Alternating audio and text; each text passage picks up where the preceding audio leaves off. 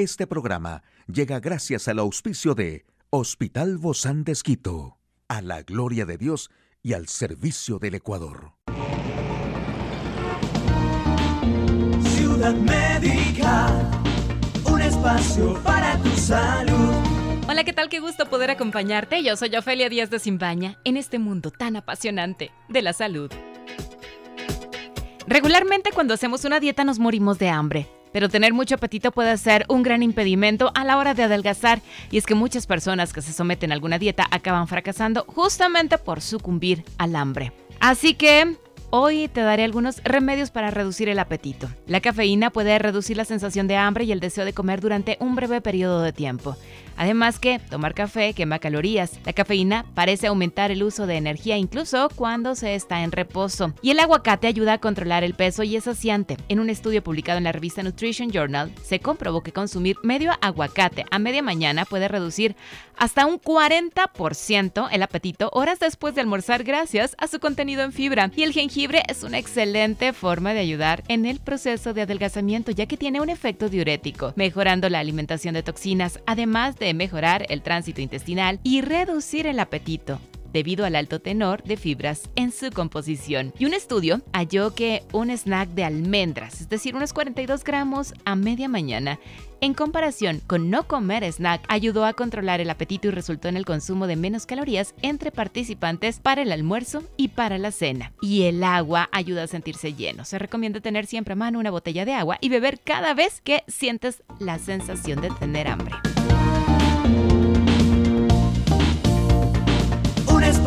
Para tu salud. Aquí el detalle de la información más actual en el campo de la salud.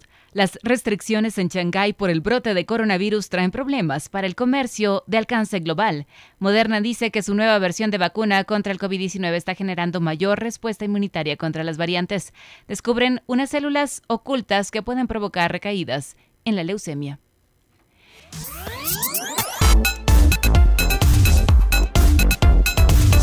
Y luego de que diversas compañías alertaran sobre las consecuencias de los controles estrictos por el COVID-19, las autoridades de China elegirán a empresas consideradas estratégicas y las examinarán de ciertas restricciones.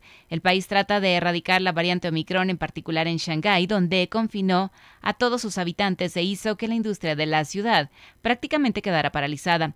Ante este escenario, las compañías nacionales y extranjeras alertaron sobre las consecuencias de los controles estrictos por el COVID-19 en China. El cierre del puerto de Shanghái implica una paralización de exportaciones que representan el 20% del Producto Interno Bruto chino. El 46% de la producción china de semiconductores está en esta ciudad, así como equipamiento industrial esencial para sectores productivos alrededor del mundo.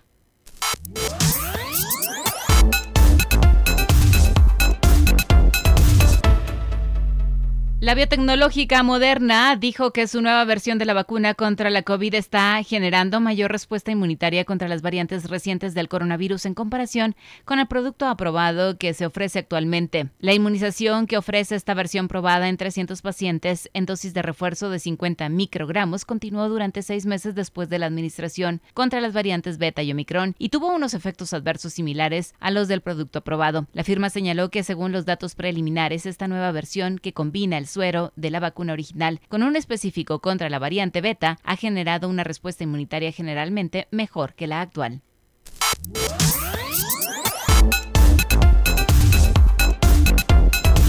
Y una población inadvertida de células preleucémicas podría ser responsable de algunas recaídas en la leucemia linfoblástica aguda de células B, según ha revelado un estudio realizado en Cataluña, España, y dirigido por el investigador del Instituto de Investigación contra la Leucemia, Josep Carreras, Pablo Menéndez. En la investigación que publica la revista especializada en hematología Blood, han colaborado la Universidad de Oxford, el Hospital San Juan de Dou y el Hospital Clinic, ambos de Cataluña, la Universidad Salamanca y el grupo PETEMA. Según los investigadores, los resultados de la investigación tienen un alto valor clínico, ya que un análisis no demasiado complejo mediante citometría o técnica técnicas moleculares podrían determinar la presencia de la subpoblación CD19, CD22 en pacientes con leucemia linfoblástica desde el principio, anticipando el riesgo de recaída después de un tratamiento exitoso contra el COVID-19.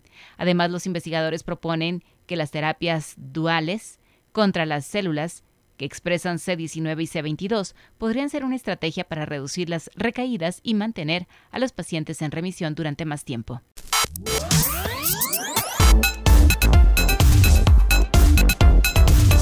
Hoy en Médico Directo hablaremos sobre la responsabilidad afectiva y cómo podemos hacer conciencia para tener una mejor comunicación dentro de la pareja. ¿Quiere saber usted más de este tema? Lo invito a que nos acompañe. Una charla amigable con nuestro invitado. Recibimos con mucho agrado a la doctora Mónica Ortiz. Ella es sexóloga médica, terapista de pareja y bueno, como siempre nos trae muy buenas recomendaciones y me encanta siempre estos temas contigo, Moni, porque nos desafías a ponerlo en práctica en nuestra vida y justamente a ser mejores. Y en esto de la responsabilidad afectiva, hay personas que a veces pues simplemente ya... Mm, pierden total compromiso y, simplemente están fuera de la relación hace mucho tiempo, sin necesariamente decir ya no, ya no quiero estar contigo, ya no me involucres en la relación, simplemente empiezan como a ignorar las cosas, ¿no? La respuesta es, bueno, mm, ok, sí, te escucho. Y ese, es, ese tipo de comunicación es la responsabilidad afectiva. Bueno, gracias, Office. Hay personas que por múltiples razones, porque pueden ser un temor a involucrarse, a generar compromiso, a realmente tener una intimidad emocional, compromiso, pasión, que es todo lo que implica una relación de pareja, a veces simplemente empiezan a distanciarse emocionalmente o también no expresan, por ejemplo, si es que ya ha habido una situación que ha creado inconformidad. Por ejemplo, eh, no, no, no se están cumpliendo mis expectativas de la relación o inclusive si ha habido una situación de infidelidad que no ha sido resuelta, en donde no ha habido eh, una conciencia, ¿no? De vamos a restaurar nuestra relación, sino que me quedé con eso guardado, aparentemente lo perdoné, entre comillas, pero no trabajamos en esto. Entonces esto puede generar muchísimo malestar en la relación de pareja cuando no se comunica. Entonces, dicho esto, eh, pensemos, ¿no? Y hablemos qué realmente implica eh, la responsabilidad afectiva porque no tiene que ver únicamente en la relación de pareja.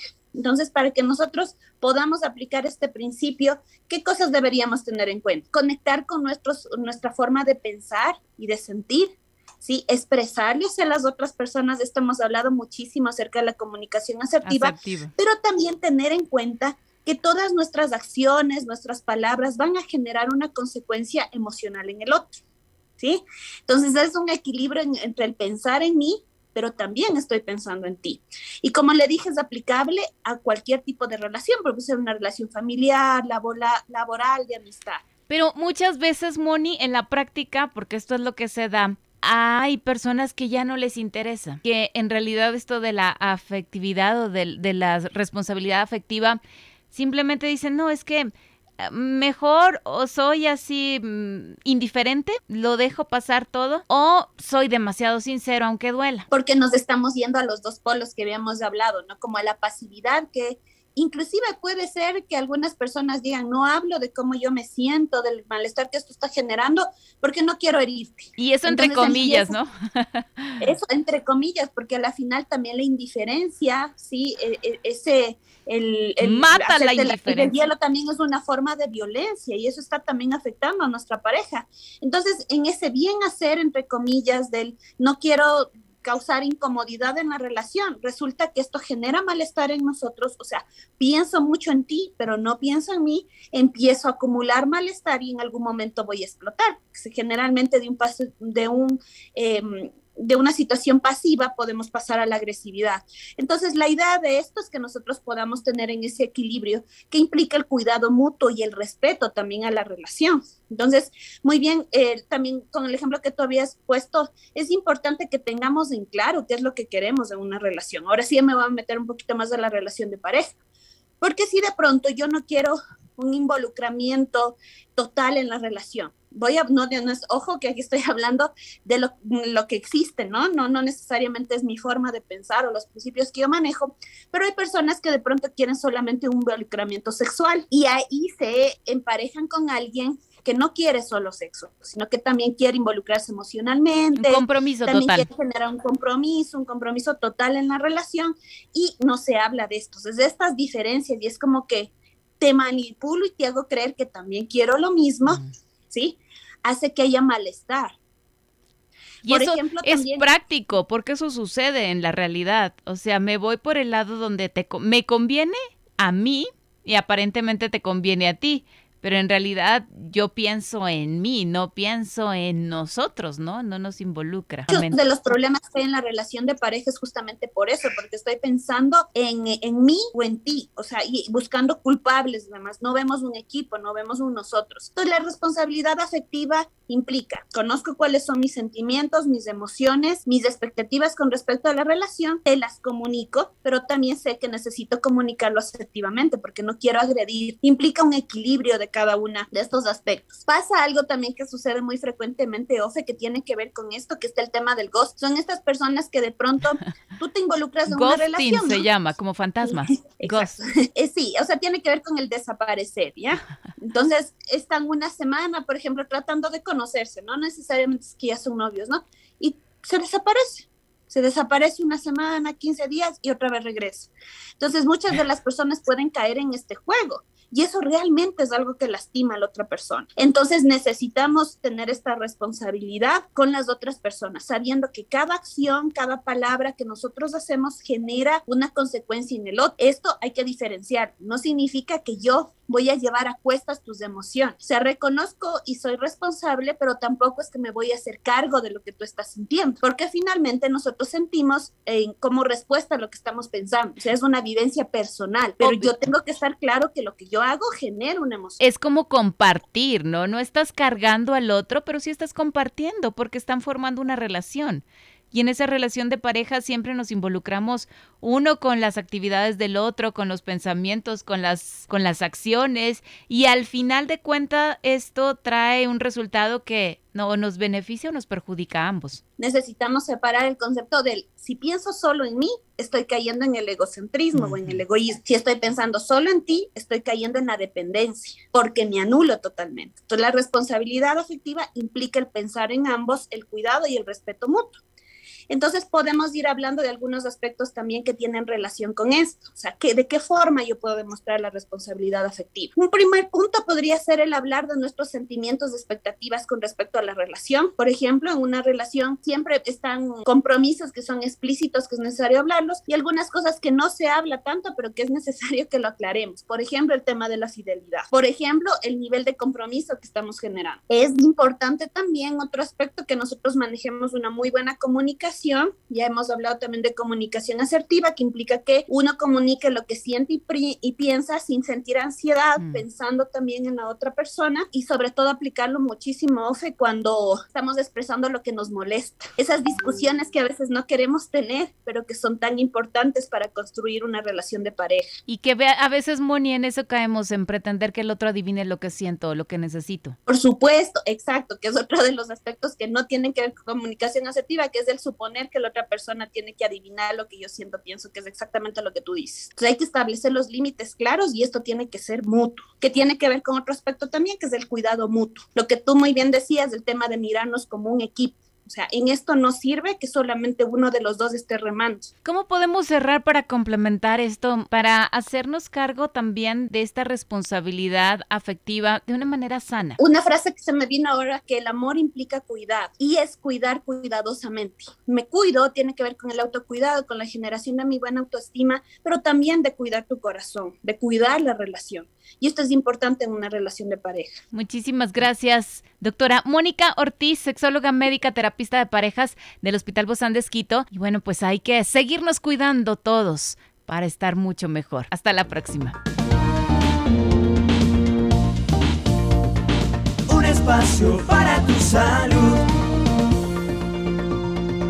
Puedes escuchar de nuevo este programa en radio hcjb.org. Este programa llegó a usted gracias al gentil auspicio de Hospital Bozán de Esquito, a la gloria de Dios y al servicio del Ecuador.